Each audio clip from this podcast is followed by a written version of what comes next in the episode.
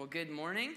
My name is Trae. I am one of your pastors here as well. You got to see Pastor Mustache up here earlier, which he's phenomenal. So, three things I wanted to uh, talk about before we would jump into the sermon. The first thing is this.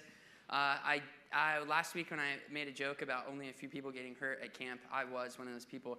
I thought I sprained my ankle. I actually broke it. So you didn't notice that I'm wearing a boot though, because that brings me to the second thing. I'm wearing a bolo tie to distract you from seeing my boot. And uh, you might not know this, but the Arizonists, many of you are probably transplants. I'm not. I'm native. My parents are natives. My grandparents grew up here, okay? I married a fourth generation Arizonan. AZ, okay? the bolo tie is the Arizona state tie. This has western diamond, diamondback rattlesnake skin in it. So that's neat. Uh, but what's, what's even neater is if you're like me, this Father's Day, you're celebrating either you being a father, celebrating the fathers that you have in your life, but you're also mourning the loss of fathers that have been in your life. And uh, my grandfather was, uh, he was a father to me and, and cared for me in ways that I, I couldn't have even asked for, and this was his tie. So today, I have the privilege and honor of preaching on Father's Day with my grandfather's bow tie, or bolo tie. You know, I am a bow tie kind of guy. If you know me, you know I already. So it's weird to see me in a bolo. Okay, the third thing that I need to bring up is this uh, Frank isn't here, as you can see. Frank is at another family wedding. So many people just getting them married. It's great. Uh, but since he's gone, he can't give this update. So I'm going to give an update from him and from our elders. And uh, it was something we, we couldn't wait till he got back for. So um, let me just read it to you. Um, so this is from him. A few Sundays ago, on June 4th, Frank made an appeal about our financial situation. This was the first time in seven years that our elders of Redemption Arcadia felt compelled to have Frank do this because of a shortfall in giving. Frank reviewed that our congregation's general operation, operating budget, the giving through April of this year, was down by 24%. So, um, against both the budget and last year's giving. So, he also reported that although the staff has done an excellent job at uh, quickly and, and um, efficiently finding ways to cut expenses, the shortfall was, too, was simply too large to make up with just cuts. So Frank made the appeal um, for you all to prayerfully look at your giving to see if you could help push back on this deficit. And Frank, the pastors, and the elders believe that after making such an appeal, it is only right to report how things are going since the appeal. And Frank did not want to wait until he returned to get this report to you. So, as it was seven years ago when that first appeal was made, we have been overwhelmed and humbled by your gracious response. The last time we did this, you guys did the same thing, and this time you did it even more. I'm proud and I am grateful for you. I'm honored when I look at my congregation that I get to be a part of and we see this faithfulness. So, um, so far in June, we've had our three biggest giving weeks of 2023 because of this appeal. And although the shortfall, yes, um, and although the shortfall has not completely evaporated, the deficit is now a mere pond as compared to the lake it once was. Frank did a great job of, didn't just evaporate the pond and the lake. It's great. Um, so, again, we cannot emphasize how grateful we are and how overwhelmed and humbled that we are um, by your enthusiastic response. Thank you. Um, let me pray before we jump in. Oh, Heavenly Father, you have gifted us the Bible, and I thank you so much for it. Um, it is excellent material indeed. Let me not treat this excellent material in a defective way. Lord, help me not be anything, any hindrance um, from you speaking to your people. I pray that you would, your word would come uh, loud and clear, um, and that only what is from you would be uh, spoken about today. Lord, we love you and we pray you would grow our delight in you this morning. In Jesus' name, amen. All right, we'll be in First John. You got to hear the reading from Andrea. Impeccable reading, better than me. Um, but before we jump into First John, you can flip there with your in your Bible. Um, but before we jump into the to the verses, a couple things I want to review that Frank kind of brought up before. Um, but a couple things I really just want to pinpoint. First is John is the author of First John. I know it's we're really really original in the names of these books. So John writes, we don't know who he writes to. This is sort of unorthodox for an epistle in the Bible. Normally it says, I blank am writing to you blank for this reason, or something like that. This doesn't have that. So but we don't really know who he's writing to, but we do know he is a pastor, he was an apostle, so he's a pastor. He says, with care, hard things. And this morning is going to be a lot of that. With care, there's going to be a, lot of hard things that we talk about. Um, and what's also is neat about John is he always says why he writes something. He wrote the Gospel of John, and if you recall in the Gospel of John, he says in John 20, verse 31, I'm writing this so that you would believe and have eternal life. So he tells you, this is why I wrote this, so that you would believe and have eternal life. And then when First John, he does the same thing. We talked about it last week with Frank and the week before. In chapter 5, verse 13, he writes that he's writing uh, to those who do believe that they would know that they have eternal life. So he wrote the Gospel of John that they would believe and have eternal life, and he's writing First John to those who do believe that they would know that they have eternal life. I love that he tells us why. We don't have to ask. Uh, also, he writes in this circular rhetoric. I'm sure many of you are very familiar with Hebrew poetry and literature and read it all the time. But uh, Hebrew literature often doesn't just go in a, in a discourse and a follow a, like a line, somewhat like maybe the Greek kind of discourse would in liter- literature, like Paul's letters and Romans and, and maybe 1 Corinthians, 2 Corinthians. Instead, it's more like Psalm 119, where the same idea is communicated multiple different ways. And what's really neat about that is not only is it beautiful and artistic and all that, but it redefines terms. So it's kind of like they're saying, and what I mean by that is, and this is what that means. And so we get to look at, well, why is he saying this the same way but a little bit differently? And that gives us a lot of clues as to what he's really trying to say and communicate, which is super helpful for us. So he helps us in that. It's kind of like you're speaking to, to little children. And when you say it to a little, I don't know if you have kids, it is Father's Day, but if you have kids or you've had little kids or you've been around them, you know you want to say something in every which way you can say it because you know the first time is not going to stick. And so he's kind of doing that same thing too. And he even says this, even if you look at uh, chapter 2, verse 1, my little children. So these are his little children. You can hear the fondness that he has for them. So we don't know exactly who it is, but we can also want to ask the question what is it? Why is it that he's writing to them and the specific thing to them? I, this is one of those moments where I wish we could have the letter that they had given to John. Not the letter that John wrote, but the one that he's reading or that they spoke to him, that we had some kind of dialogue. So we could, what is it that they're asking him, and why is he writing those specific things? So we don't know exactly who it is, but I think we can, we can infer from 1 John and from our text today um, that what he, uh, we'll, we'll get into that. Let's start with two points of context. Okay. Uh, the first, if you uh, go to chapter 2, verse 20, so flip to the right one page if your Bible's like mine, um, which maybe it is, I don't know. It says, They went out from us, but they were not of us. For if they had been of us, they would have continued with us, but they went out that they might become plain, that it might become plain that they all are not of us. So we're wondering, what is it that they're asking their pastor John? Well, right now, what's happening in their church, if we look at the context here, uh, professing Christians are leaving the faith and leaving the body. Professing Christians are leaving. So this is like a tumultuous time, and they're like, uh, we don't know what's going on here. People who I thought were with us are leaving.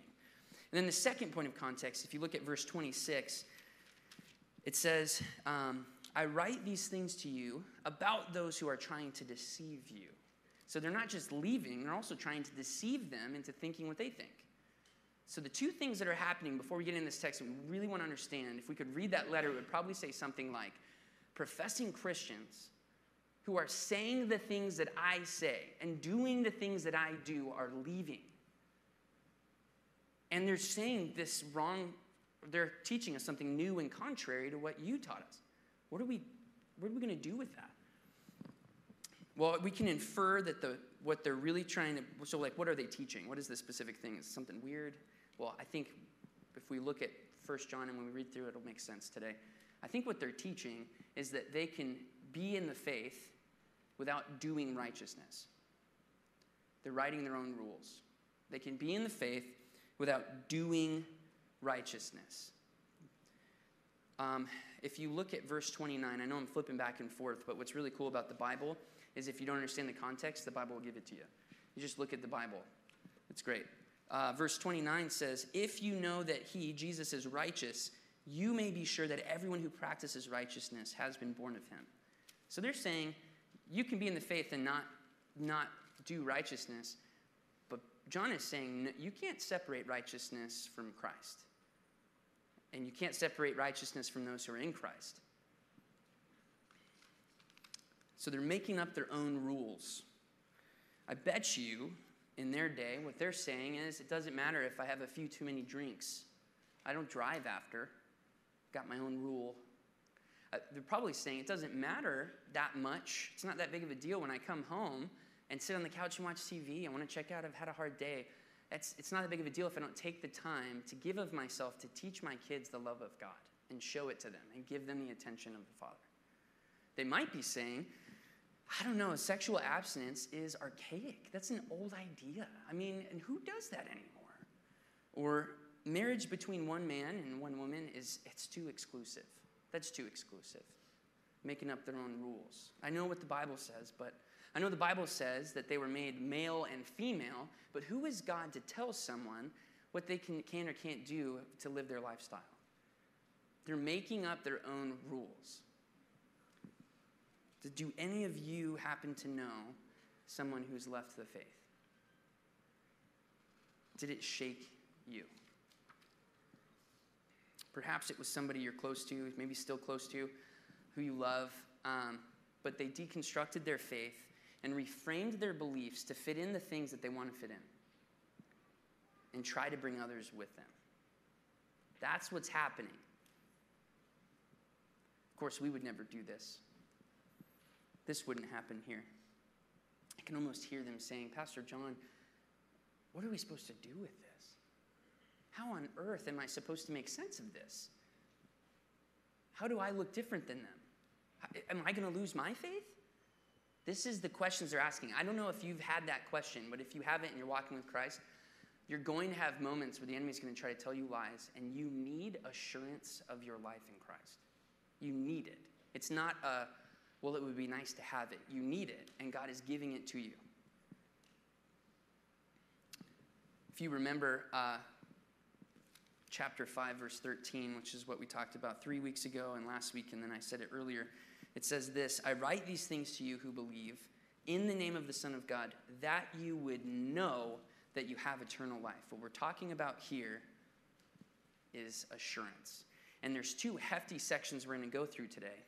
And the first is uh, verses 3 through 6, and the second is 7 through 11. And both of them kind of start with a statement that's sort of abstract. It's clear, but it's abstract. But then it works its way down this ladder of abstraction onto a concrete, practical, clear picture. So let's kick it off with verse 3. Um, it says, And by this we know that we have come to know him, being Jesus if we keep his commandments. Whoever says, I know him, but does not keep his commandments is a liar, and the truth is not in him. But whoever keeps his word, in him truly the love of God is perfected. By this we may know that we are in him. Whoever says he abides in him ought to walk in the same way in which he walked. If you look back at verse 3, it says, By this we know that we have come to know him. There's two different knows going on. By this we know, factually, that we've come to know him. I think super important that we kind of unpack that. John 17, 3 says, And this is eternal life. This is Jesus praying in John 17 and, and letting, the disciples hear him. And this is eternal life, that they know you, the only true God, and Jesus Christ, whom you have sent. Knowing. What kind of knowing? Last week, Frank talked about a parasocial relationship. I don't know if you remember this, but a parasocial relationship is a relationship you might have with somebody that you watch on TV or that you go to their concert, somebody who's famous that you might know them and had interactions with them kind of through that medium, but if you saw them on the street, they would have no clue who you are. But you feel like you have that relationship with them, but it's not real. That's that parasocial relationship. So maybe what we're talking about here is the opposite of that. Maybe the opposite of that is like a personal relationship. Personal. And I don't think that's it either. Judas knew Jesus personally, but he didn't do the commandments of Christ. So we're talking about a different kind of know here. By this we know that we have come to know him. What is the knowing that we're talking about? I think the qualifier is in the next verse. Look at verse 4. Whoever says, I know him, but does not keep his commandments, is a liar, and the truth is not in him. This is identity talk. This isn't like, hey, this is a person doing this. No, this is, he's identifying this person. He did not say they simply lie, he said they are a liar. He did not say that they just missed the truth. No, the truth is not in him. It's interesting language, the truth being in him. This type of knowing requires the truth being in him and obedience. And obedience, if you, if you remember, maybe, um, maybe, maybe not, Scripture talks about how even demons believe, but they shudder at the name of Christ. They don't follow and uh, follow the commandments. So then, to say you have faith in Christ or that you believe in God, but not obey, is to have a demonic faith. But I don't think that's, I think what he's really trying to get at here, if you flip, this is really neat. Again, First John just gives all the information. Go to chapter 5, verse 20, it says, And we know that the Son of God has come and has given us understanding so that we may know him who is true. And we are in him who is true, in his Son, Jesus Christ. He is the true God and eternal life. He is the truth. When he comes back in Revelation, it tells us his name will be faithful, capital F, and true, capital T. So the truth is not in him. It's a deeper meaning of this kind of knowing here. This identity talk. It's not just that I know it personally, there's a knowing that requires a deeper knowing that is a type of love in you and understanding that you can't put there. You can't put that type of knowing in you, this type of truth in you. Uh, Matthew 11, 27 says, All things have been handed over to me by my Father, and no one knows the Son except the Father, and no one knows the Father except the Son, and anyone to whom the Son chooses to reveal him. How do you know Jesus? He chooses to reveal him. It's a gift to you. A lot of people think that they know Jesus. But how do you know that you know Jesus? How do you know that you know? Because there's a lot of people who say they know, but they're in darkness. Truth is a real thing. Of course, Jesus is the truth, but also truth, the concept truth, is a real thing. It's not some fabricated, like subjective thing. It's true. So, because truth is a real thing, there's a reality that around 2,000 years ago, of course not today because we're way too civilized, but 2,000 years ago, people would profess things and believe them, but they were wrong. We're too civilized to do that. Nobody would really profess that the earth is flat, even though, like, right now, there's tons of people who argue that. We wouldn't profess that eggs are healthy or unhealthy because you give it five years and then somebody says it's not healthy, or give it another five years. It is healthy. Who knows? Just because you say something or someone says something doesn't make it true. Truth is a real thing. So if truth is a real thing, we're discovering what is, not trying to say what it is. Does this make sense? It's truth is a real thing and we have to understand that. If you flip over to 1 John 4, it says, "Beloved, do not believe every spirit, but test the spirits." To see whether they are from God, for many false prophets have gone out into the world. Truth is a real thing. You have to test if it's true. Confirm, and confirm everything. Don't blindly listen to somebody who tells you something. Truth is real, and if truth is real, fight for it. Test the spirits. Care about finding what is true even more than being right. Care about finding what is true more than being right. Fight for assurance. Assurance is knowing that you know. If you look back at verse 3, it says, And by this we know that we have come to know. Knowing that you know. That's assurance. That's what we're talking about here. Not just thinking that you know, but knowing that you know. Those are different things. So, why does assurance matter? Why does knowing that you know, why does that matter? Well, first, because it glorifies God. You don't have to flip there, it'll be on the screen. I'll breeze through this. Um, but Ephesians 2 8 and 9 say, For by grace you have been saved through faith, and this is not your own doing, it is a gift of God, not a result of works, so no one may boast. Assurance matters because it's God's power being glorified, not our power. And what's neat is if God gave it, you can't lose it because you didn't earn it in the first place. That's assurance. Uh, the second reason, so it glorifies God. The second reason is it gives you confidence in the resurrection. Verse 28 of chapter 2 says, And now, little children, abide in him, so that when he appears, we may have confidence and not shrink from him in shame at his coming. Jesus will come back. And what gives us confidence instead of shame in that day? Assurance. A third reason is that it gives you confidence in prayer. Have you noticed that we talk to different people differently? You might talk to your boss differently than you'll talk to a friend. You might, if you're in the army, talk to your commanding officer differently than you would talk to your enlisted buddies. We talk to different people differently, and I think it's important we understand that because right now, when we pray, we could be unintentionally thinking that we're speaking to God the right way, and we're not. I know I'm, I might be like, our prayer life is what gives us life. It is important that we have a serious prayer life.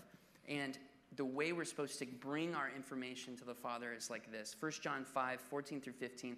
And this is the confidence that we have toward Him that if we ask anything according to His will, He hears us. And if we know that He hears us in whatever we ask, we know that we have the requests that we ask of Him.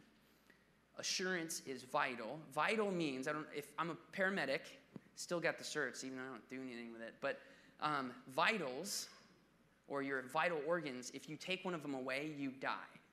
So vital is not like important. Vital is without it, it dies. Assurance is vital for us to pray as God intends for us to pray, with confidence, in expectation to our Father. This should be hopeful. You don't come up to Him wearing the shame that Christ has already paid for we get to go in confidence asking our Father with expectation. That is a, that's good news. And it's so assurance matters because it gives us it, because it glorifies God, it gives us confidence in the resurrection, and it gives us confidence in prayer. And assurance, like I said, is knowing that you know. Does anybody know any teenagers in here? Maybe some of you were teenagers at one point. I know Wheeler probably was never a teenager. But teenagers, when I was a teenager, when I was 18, I knew things, or I thought I knew things. And then life humbled me. You learn how easy it is to think that you know, but be wrong. Time and time again. What's interesting is if you think that you know things, it makes you cocky. If you know that you know things, it makes you confident. You might say, well, what's the difference? How do you, how do you draw that conclusion? Well, here's the thing. If you know you know things. Well, if you think you know things, you just operate out of what you think that you know. If you know that you know things, you know how easy it is to think something and be wrong. So you do the work to confirm it. And then you know that you know. You have to humble yourself to that point of saying, I could be wrong here. Let me confirm this. So when you know you know, you have confidence. Confirm it, confirm everything. And it's not just teenagers that do this. We all, we all confidently acted at things that we think that we confidently know.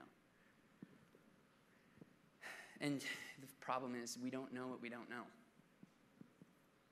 So instead of us thinking that we know, let's confirm that we know and confirm everything. Frank said a couple weeks ago when you come to church, you should bring your own Bible because you need to confirm what's coming out of my mouth.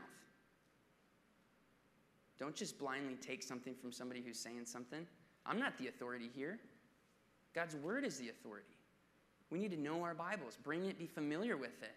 And when we flip through the pages ourselves and we're seeing it with our own eyes and I'm finding it, it's practicing that thing we should be doing with our, in our week, not just here. So, okay, there's my plug. I tell my students bring your dates to church. Don't go on a date without your date because that's awkward. Don't go to church without your Bible. That's what I tell them. But anyway, so confirm everything. And if we don't know the Bible, we won't know the commandments that we're supposed to follow. Right? This says, in this by this we know that we know him if we keep his commandments. How do you know you're keeping the commandments if you don't know them? We got to know our Bibles.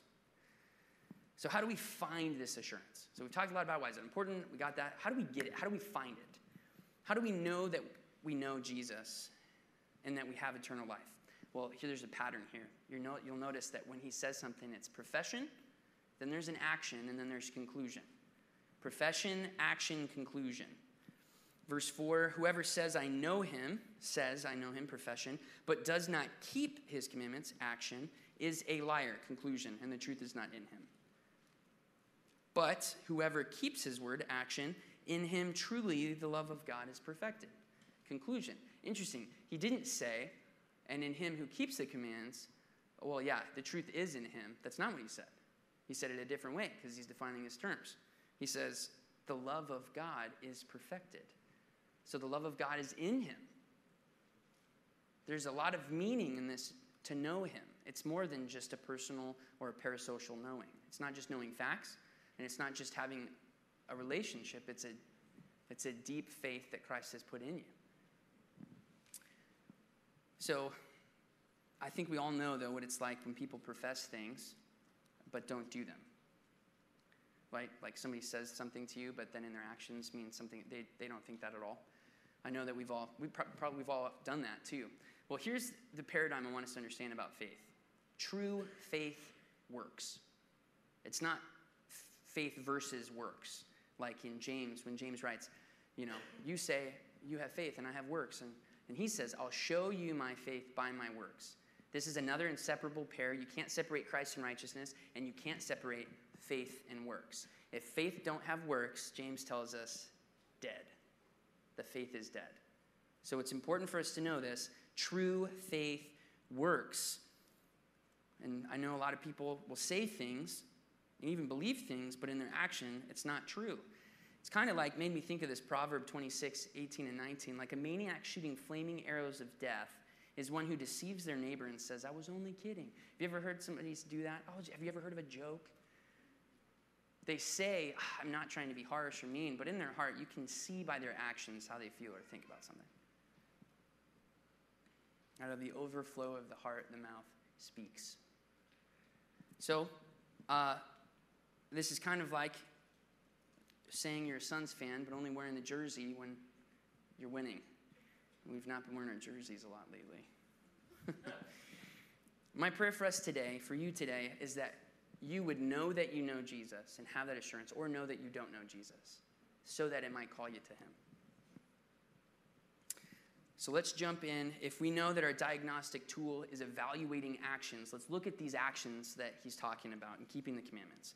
Verse 7, um, it says, Beloved, I am writing you no new commandment, but an old commandment that you had from the beginning. The old commandment is the word that you have heard. At the same time, it is a new commandment that I am writing to you, which is true in him and in you. Now, the truth is in him and in you. saying the same kind of thing in different ways. I love it. Because the darkness is passing away and the true light is already shining. Whoever says he is in the light and hates his brother is still in darkness. Whoever loves his brother abides in the light, and in him there is no cause for stumbling. But whoever hates his brother is in the darkness and walks in the darkness and does not know where he is going because the darkness has blinded his eyes. There's that circular rhetoric I was talking about. And he mentions these commandments in depth. He says the commandment is the word that you heard. There's this weird correlation between it's new, but it's also old. What? And then he talks about love.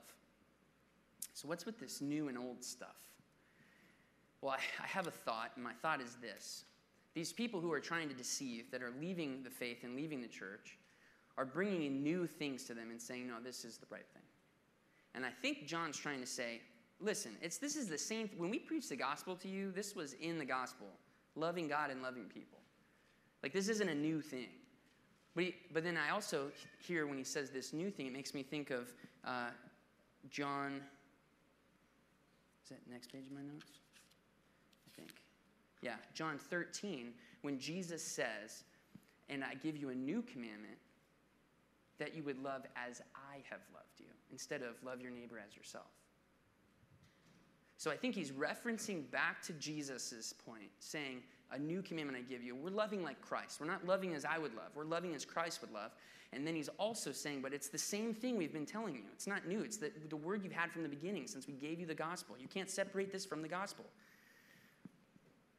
True faith works.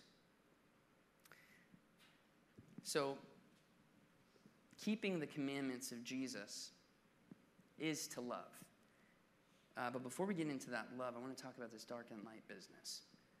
This dark and light stuff. Um, if you look at verse 11, it says, But whoever hates his brother is in the darkness and walks in the darkness and does not know where he is going because the darkness has blinded his eyes. If you remember, I think it was last year we went through John for a really long time, and there was this theme of light and darkness. We talked a lot about that. This type of darkness, he just said, is not passive because the darkness has blinded his eyes. This is not a passive darkness, and I think this should be a large warning for us. You can be actively deceived to where you lose all conviction of wrongfulness, and it's because God has given you over to your delusions. Look at second, well, it'll be up on the screen. Second Thessalonians 2, 9 through 11 says, The coming of the lawless one is by the activity of Satan with all power and false signs and wonders, and with all wicked deception for those who are perishing because they refused to love the truth and so be saved. Therefore, God sends them a strong delusion so that they may believe what is false, in order that they may all be condemned who do not believe the truth but had pleasure in righteousness. This is a warning to those and to us. If you take pleasure in righteousness in unrighteousness, don't be deceived. If you're making up your own rules like these guys who are leaving the church did, don't be deceived. Just because it feels it doesn't feel wrong doesn't make it right. Just because it doesn't feel wrong doesn't make it right. We know what, what is true by knowing the Bible. Anything against this, even if you think that it seems right to you, is a lie. Do what is right until, because you know it's right, until it feels right. This is what Tom Schrader would say. You do what is right because you know it's right until it feels right. So let's talk about love. This seems like a pretty central part of what he's talking about. This is what it means to walk like Christ, is to love. If we know that we know Jesus by love, what kind of love are we talking about? So, like I said, in John 13, Jesus says, um, Love God with all your heart, soul, mind, and strength. Love people, but he says, Love as I have loved you. He makes a point to call that new.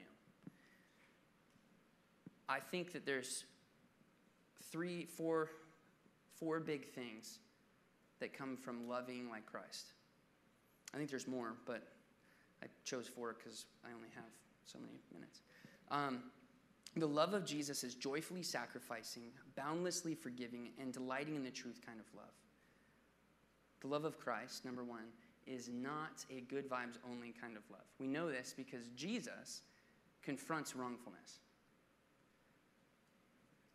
Number two, the love of Christ delights in the truth. 1 Corinthians 13 says, Love does not rejoice in wrongdoing, but rejoices in the truth.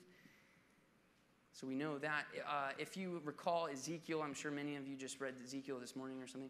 So in Ezekiel, God is speaking to uh, Ezekiel saying, A watchman has a job for the city. He stands on the wall. He watches for an army to come. When an army comes, he sounds the alarm so that everyone can know and then be saved.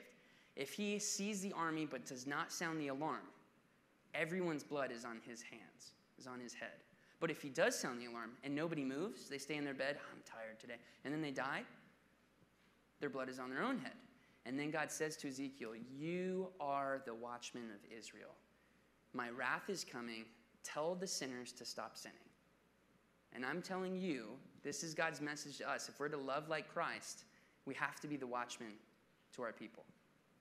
We have to bring the gospel everywhere we go. The love of Christ, third, boundlessly forgives. This one is hard. People think forgiveness is just not doing anything after being wronged, and that's not the case. It is active and very difficult. Many of us in here have probably been seriously wronged by someone, and to ask you to forgive them is unimaginable. It's an unimaginable thought. But God is inviting you into something better, even though it is through something hard. Also, Jesus says on the Sermon on the Mount, if you don't forgive, you won't be forgiven. And I don't think he's trying to say something harsh like do this or else. I think what he's trying to say is if you can't forgive someone, then you really don't know what I've forgiven for you. So he's trying to bring, I think, more of a, a diagnostic tool here. If you understand the love of Christ, you understand how you've been forgiven, you cannot help but also to do the same. The love of Christ boundlessly forgives. On November 5th, 2003, maybe many of you, some of you would remember this, Gary Leon Ridgway confessed to murdering 48 women. He sat in a room while families of the victims addressed him one after another. They spoke their words of brokenness and what he had taken from them and expressed their hate for him while he looked with an emotionless stare, unaffected by the speakers. One man, a father of one of the victims, stood up and addressed him and said, Mr. Ridgway, there are people here that hate you, but I'm not one of them. You've made it difficult for me to live up to what I believe, and it is what God says to do, and that's to forgive. You are forgiven, sir. And this stone cold serial faith, serial killer face melts down in tears, weeping. The love of Christ boundlessly forgives. Fourth, the love of Christ joyfully sacrifices. And I'm not talking about sacrifice and suffering that's like masochism or asceticism. Masochism is like the pleasure in the pain, and asceticism is trying to justify or atone for things you've done wrong by, by punishing yourself. If Christ's taken the, the burden for us off the cross, you don't have to do that. That's not what I'm talking about. You don't punish yourself, even though a lot of us try to do that and take some of that weight off of Christ's shoulders. Christians joyfully sacrifice for the sake of others, and this will cost you. Christian love is costly. Christ like love is costly. Like Christ and all who follow him, we will have to endure suffering and discomfort, but we'll do it joyfully for the sake of loving people. For the sake of loving people, Paul, loving people with the gospel, preaching the gospel, he was beaten the same way Jesus was beaten with the cat o' nine tail, tails five times. He was beaten three times with a rod. He was shipwrecked multiple times. He was stuck at sea for a day and a half. This dude went through some hard seasons. And he's like, I got joy. And many of us might say, if that was our story, I don't know if we would be, I might be like really down in the dumps. And, oh man, I just had such a hard life. But he accepts it and he says, for the sake of loving people with the gospel, I endure suffering joyfully. Another man did this as well. His name's Polycarp. He was a direct disciple of John, who wrote First John. And Polycarp, super interesting dude. He joyfully went up to the stake and amidst the flames praised God for having deemed him worthy to be numbered among his martyrs, to drink the cup of Christ's sufferings unto the eternal resurrection of the soul and the body on the incorruption of the Holy Spirit. If you knew that, if you know this about history, uh, in that first couple hundred years, the Romans actually persecuted the Christians pretty harshly, and they were for thinking that they were atheists because God was invisible. So they called them atheists. It was for, uh, they thought that they had incest because they would call each other brother and sisters. They, would, they thought that they were um, uh, cannibals because they would have the blood and body of Christ.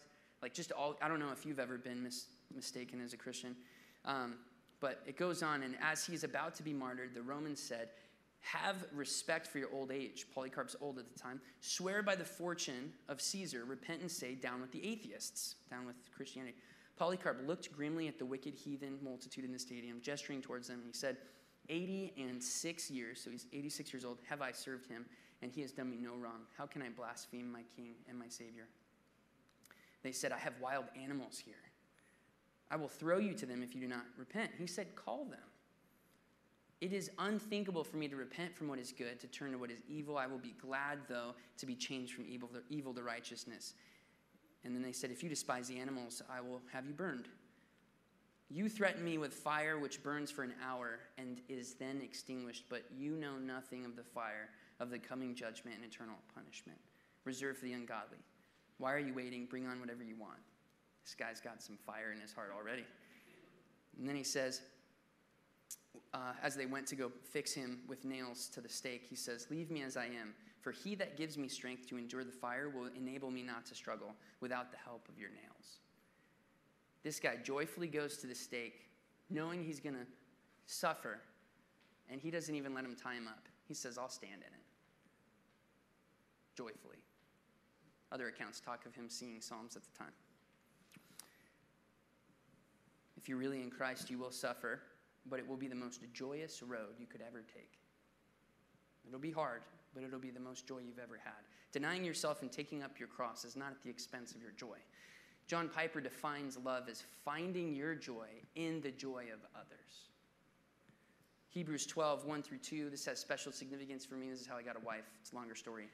But um, it says this Therefore, since we are surrounded by so great a cloud of witnesses, let us also lay aside every way and sin which clings so closely, and let us run with endurance the race that is set before us, looking to Jesus, the founder and perfecter of our faith, who for the joy that was set before him endured the cross, despising the shame, and is seated at the right hand of the throne of God. He didn't go to the cross joyless. For the joy set before him, he endured the cross. The love of Jesus is a joyfully sacrificing, boundlessly forgiving, and delighting in the truth kind of love. If you claim to be in him, this is how we have to live. This is our road. And, it, and we won't do it perfectly. Let me close with this point. Uh, we know that Jesus is perfect and without sin. So he never needed to repent or confess. So when it says we walk as Jesus did, you have to think, well, we're still in that already, but not yet. We're already justified in God's eyes, but right now we're in the not yet. We still have to war, wage war with the members of our own body, the flesh that wants to sin. And as you fail, and you will, be quick to repent, confess. If you look back up to uh, chapter 1, verse 9, it says, If we confess our sins, he is faithful and just to forgive us our sins and to cleanse us from all unrighteousness. And we know that James 5 says, Confess your sins to one another so that they may pray for you and you might be healed. So, how do you get to healing from sin? Confession and prayer.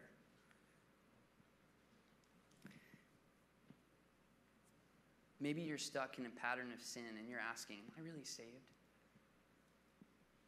Maybe you've like grievously sinned and hurt someone, and you're asking, Am I really saved?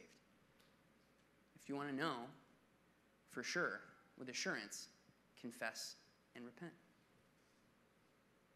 And like Frank said, so I'm going to say the quote, and then it's Martin Luther and then Frank Switzer. But um, the quote was Martin Luther, the life of a Christian is repentance. We don't do it once, we'll have to do it many times. So, with that, I, I implore you please don't cheat yourself from a, a prescription. All the commands of God are a prescription to make you well, they're not something to limit you.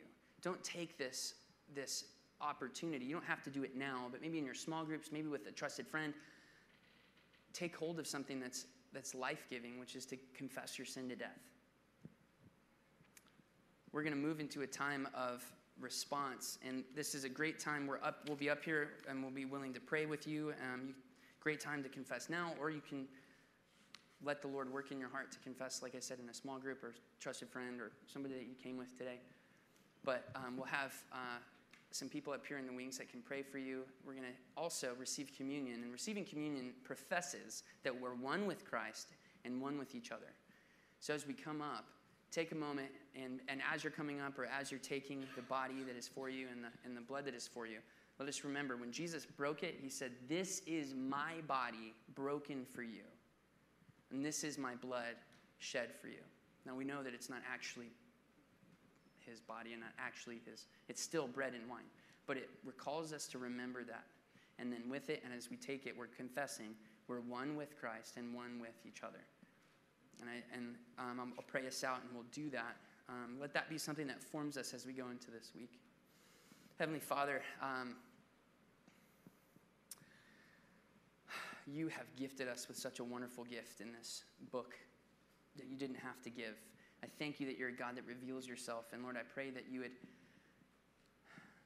inflame our hearts and illumine our minds so that we might understand, deeply know that we know we know you.